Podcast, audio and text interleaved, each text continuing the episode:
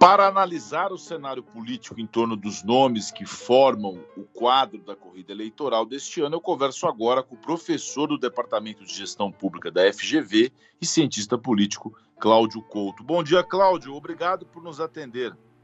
Bom dia, CG. Sempre um prazer estar aqui conversando com você. O Cláudio, o, o prazer é nosso. O ex-presidente Lula não está não diria que o Marco Feliciano tem razão, que se ele continuar falando, o Bolsonaro ganha no primeiro turno, mas ele não está exagerando, abordando temas assim que são de difícil, difícil compreensão. Ele não está indo, não está navegando em águas perigosíssimas para quem está tão, para quem era tão favorito.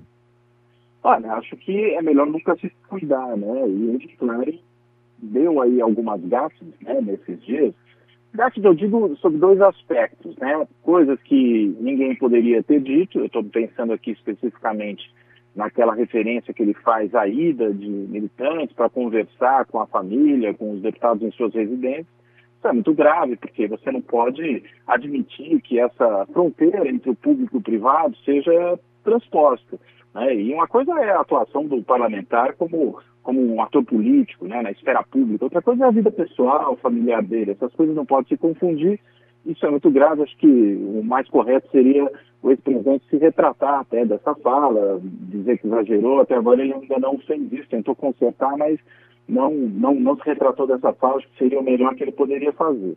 Nos outros casos, acho que aí é uma discussão muito mais de opções de política pública, mas que podem ser também custosas eleitoralmente. Estou né? pensando aqui, por exemplo, na fala dele sobre a questão do aborto, né, que não deveria ser uma questão criminal, deveria ser um problema de política pública. Acho que essa é uma postura é, perfeitamente plausível, defensável e que vários países seguem essa mesma postura, inclusive na América Latina. A gente viu recentemente aí Argentina, Chile, Colômbia, todos caminhando nessa direção, já é a realidade dos países desenvolvidos também. Agora, a gente sabe que isso é um tema tabu no Brasil, e como ele tem essa tentativa de se aproximar do eleitorado mais conservador, em particular do eleitorado mais conservador religioso e os evangélicos, em especial dentro desse grupo, então uma fala dessa, claro que não ajuda. Acho que faltou, no mínimo, combinar com os próprios parceiros de chapa, no caso Geraldo Alckmin, e de partido, né, os demais membros ali da, da direção da sua campanha no PT. Acho que foi certamente uma fala feita de improviso, sem estratégia, e isso sempre acaba custando consideravelmente no meio de uma campanha tão disputada.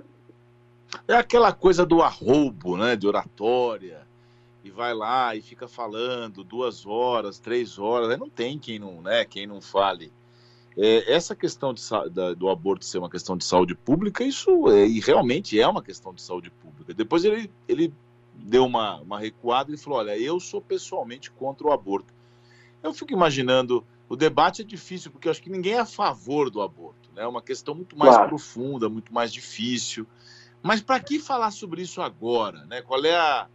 É claro que tem um, um eleitorado sensível a essa questão, mas é, envolve tantos riscos. Ele está fazendo é, algum cálculo, ou ele está assim também virando ou ele já era igual o Bolsonaro e está falando o que acha, o que pensa e ninguém está mais nem aí para nada? Não, acho que ele e o Bolsonaro são muito diferentes, né? A gente está falando, no caso de um, de um político de extrema-direita, que é o Bolsonaro, e no outro caso, no político de uma esquerda clássica, social-democrata. Acho que são coisas muito diferentes, certamente. Agora, é, é, o que você falou, né? todo político, quando fala demais, acaba falando até o que não deve, acaba escorregando, cometendo gafes. Né? Então, por exemplo, o, o presidente Joe Biden dos Estados Unidos é conhecido pelas gafes. Né? Volta e meia solta gafes. O saudoso Franco Montoro soltava umas frases meio engraçadas, assim, dizia coisas é, que não faziam muito sentido, mas virou até uma coisa folclórica. É, então, eu acho que, claro, né, quando se fala muito, acaba-se muitas vezes falando bobagem, mas eu entendo que substantivamente estamos falando de políticos muito diferentes, né? Um no campo do mundo democrático, entre se concorde ou não com certas posições, o outro um político de natureza autoritária. Então, eu sei, Cláudio, mas assim no mundo que nós estamos vivendo hoje, em que a linha é muito tênue, eu não estou compa eu comparei já, né? Já comparei porque minha pergunta teve esse conteúdo, mas da mesma forma como o Bolsonaro fala de acabou, chega, aí faz lá o come depois, não invade, mas ameaça. quando a pessoa fala uma bobagem, com a responsabilidade inerente que o Lula tem hoje de, de captar tanta gente, ah, vamos entrar na casa das pessoas. Isso tem uma consequência, a gente não é obrigado a ouvir essas coisas. Claro, não, concordo completamente com você, né? Acho que, enfim, tem que, tem que calcular melhor a fala. E aí, de novo, vem essa questão do público e do privado, né? Quem atua na esfera pública tem que medir muito bem aquilo que diz, porque são falas que têm consequências políticas, né? Tem consequências na esfera pública, ainda mais se tratando de um candidato a presidente.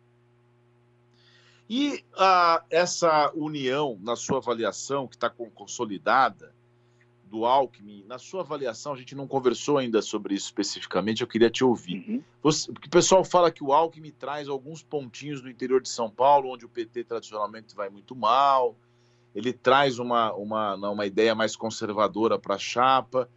Afinal de contas, ele vai agregar mesmo ou não? Eu acho que agrega, eu não, não creio que seja assim um impacto brutal, duvido que isso ocorra mas eu acho que mais soma do que subtrai. Primeiro porque para o eleitorado mais à esquerda não existe uma alternativa real né, ao próprio Lula. Então, a presença do Alckmin na chapa, mesmo que alguns eleitores mais à esquerda torçam o nariz, não tira esses votos do Lula. Esses votos da esquerda continuam com ele. E, ao mesmo tempo, alguns eleitores mais ao centro mais à direita, que poderiam não simpatizar tão fortemente com a candidatura do Lula, podem olhar para ela e falar, bem, se o Alckmin está com ele, o que, que isso significa? Qual é a sinalização que isso, que isso dá, né?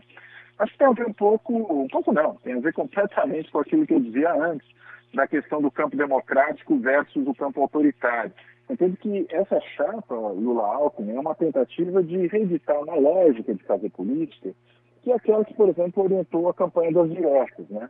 que faz com que você tenha políticos eh, dos mais variados eh, dos mais variados posicionamentos do ponto de vista ideológico, mas que se alinham numa questão fundamental que é a defesa da própria democracia.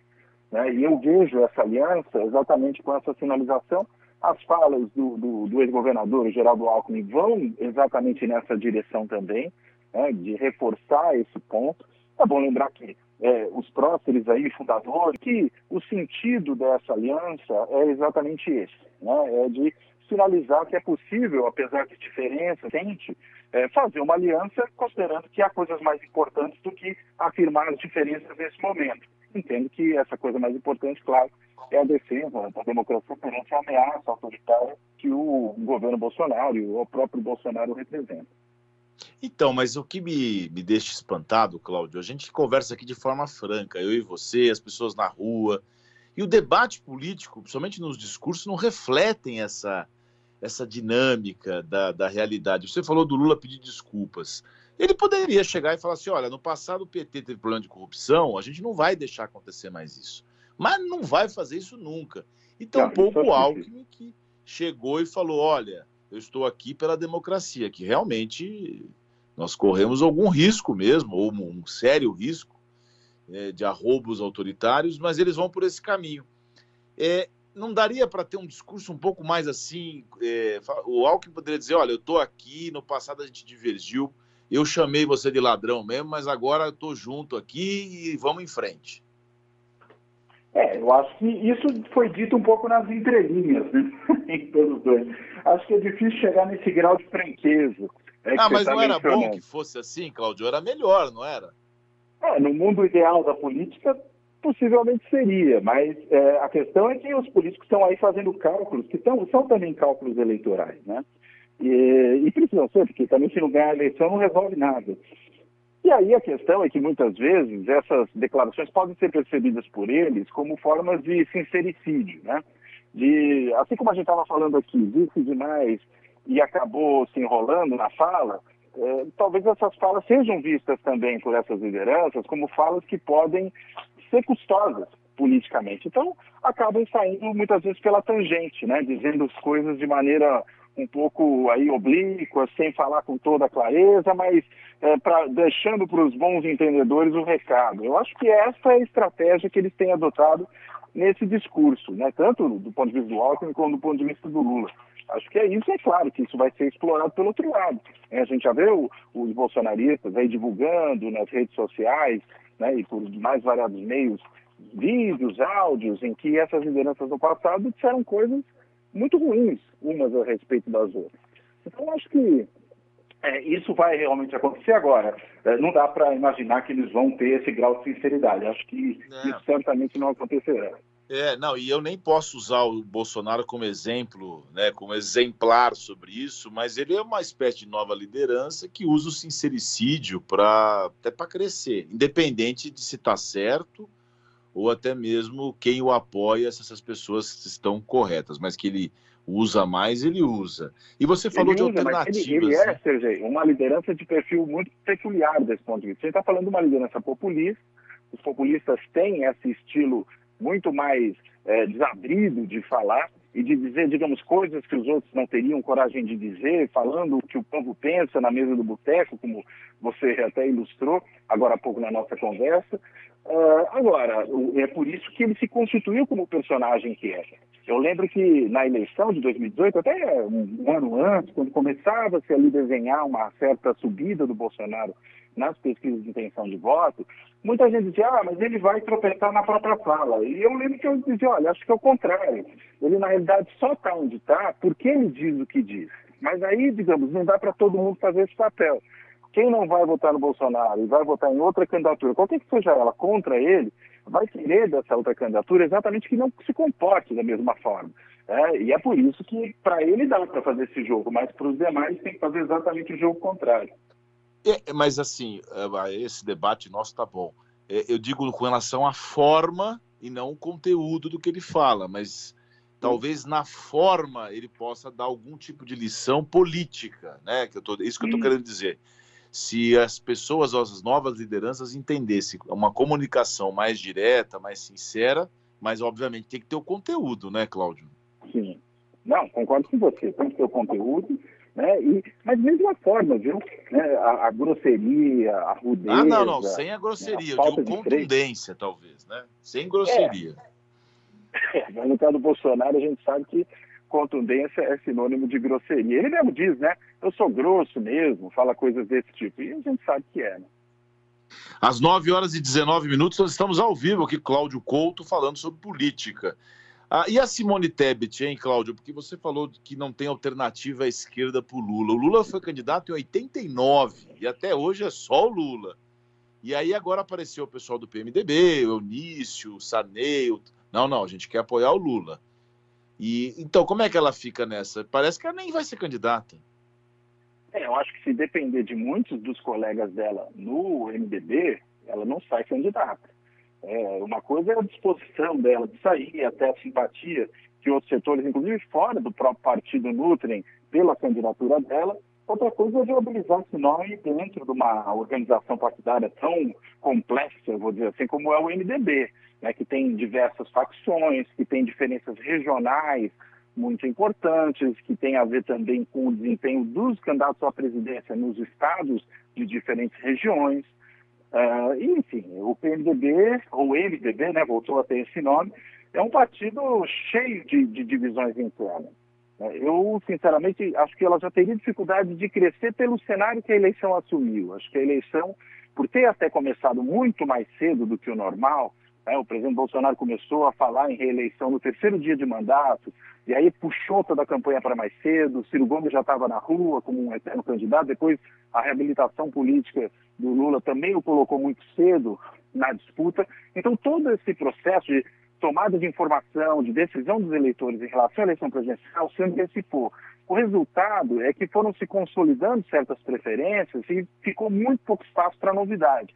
Ainda mais com a dificuldade que a chamada terceira via tem, é isso que vale para todos os candidatos à terceira via, incluída a Simone Tebet, né? Acho que a única exceção parcial a isso é o Ciro Gomes, porque tem lá o seu projeto de país, do qual ele fala há muito tempo, mas os outros é, tem muito mais se afirmado pela negação, ou seja, não é nem Bolsonaro nem Lula, do que pela proposição de um projeto próprio.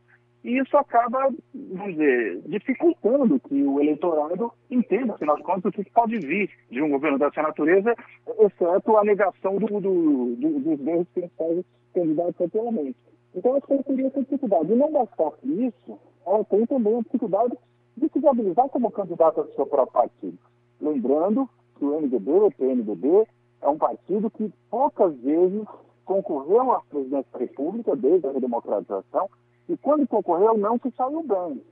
Estou né? pensando aqui em quem? No candidato presidencial Júlio Guimarães, que é um gigante da democracia brasileira, mas que teve um desempenho nas eleições de 89, depois Quércia, também foi muito mal, e depois, mais recentemente, o Henrique Meirelles, que também teve um desempenho muito ruim. Fora isso, ou o MDB não lançou candidato, ou todo mundo foi de vice. E outros candidatos, caso do Temer com a Dilma, caso da Rita Camata com o Serra, mas protagonizando candidatura, pelas características do partido, é uma coisa que o MDB é, praticamente não fez, e quando fez foi mal. Então, que é difícil que as lideranças do partido apostem numa candidatura própria, dessa vez, tendo em vista esse histórico. O Cláudio, a gente tem uma limitação de tempo. Vou, aí agora eu vou fazer uma espécie de um bate-bola com você para a gente poder é, aproveitar a sua presença, que eu gosto muito de conversar com você. É, dessas três candidaturas aí, Moro, Tebet e o Dória, parece que o Dória, ainda que a pesquisa não esteja refletindo, talvez seja o que está mais consolidado, né? Pelo menos o partido está apoiando. Pela metade, né? Não, mas pelo menos que... a metade. A Tebet, é. a Simone é. Tebet, por exemplo, que paira como uma eminência parda, porque eu vou ser tal. Mas quem é que vai apoiá-la, né? Pois é. é eu acho que no caso do Dória é, tem algumas questões. Né? Primeiro, ele ganhou a prévia, evidentemente ele é o legítimo candidato do partido, tendo em vista isso.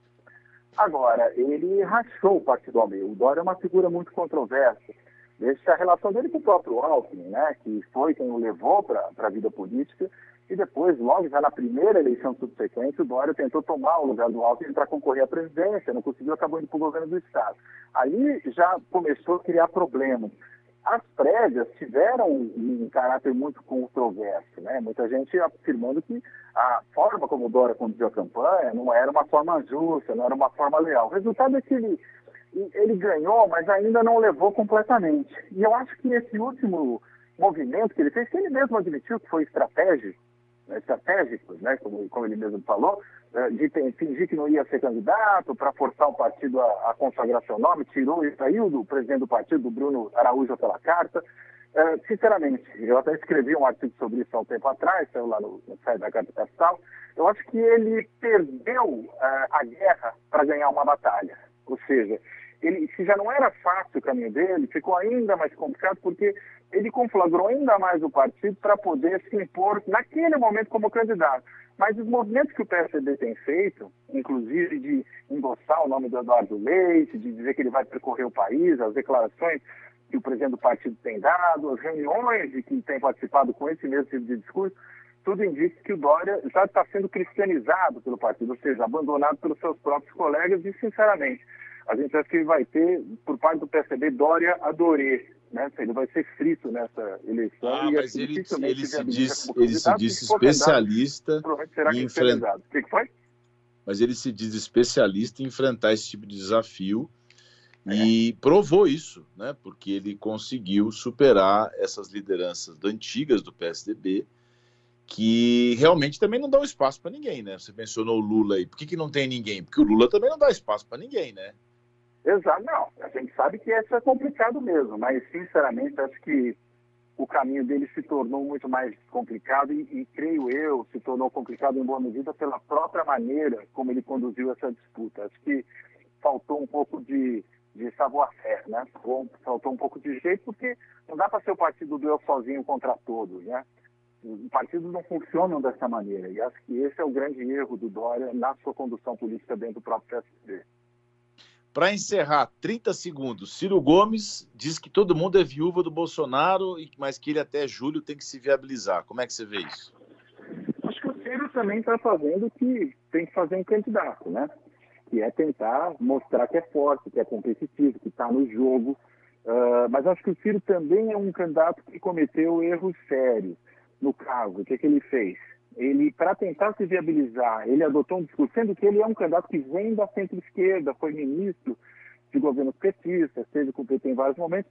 Ele, ao contrário, virou um, um ultra antipetista, e com isso ele queimou as pontas à esquerda, mas ao mesmo tempo não conseguiu convencer o eleitor mais ao centro e à direita de que é um dos seus. E aí, entendeu, ele ficou nessa espécie de limbo. É por isso que a gente vê que o Ciro não consegue passar dos dois dígitos, não chega aos 10%, é, e é um, um, um, candidato que, quando a gente vê também os detalhes das pesquisas, ele até é uma segunda opção para uma grande parcela do eleitorado. mas ele não é a primeira opção para quase ninguém.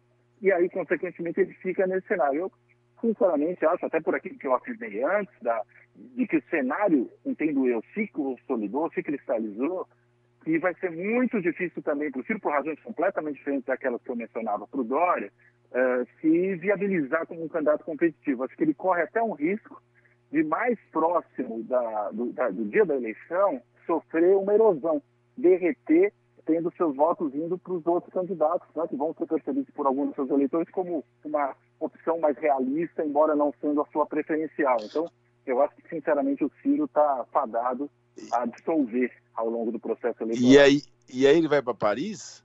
Lá no primeiro ah, turno? Eu duvido que ele saia do debate. Duvido. Duvido que ele não concorra, o, o Couto.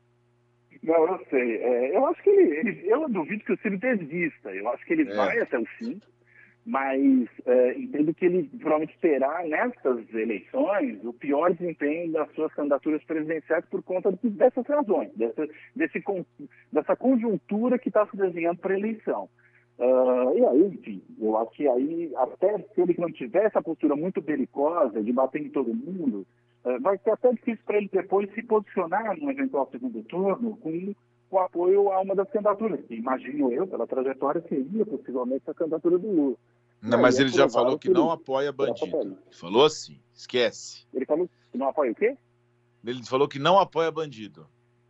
Pois é, ele disse isso se referindo ao Lula. A questão é, no segundo turno ele vai apoiar o Bolsonaro? Acho muito pouco provável. Não, então, porque ele também ele... acha bandido. Então não tem jeito. Pois é.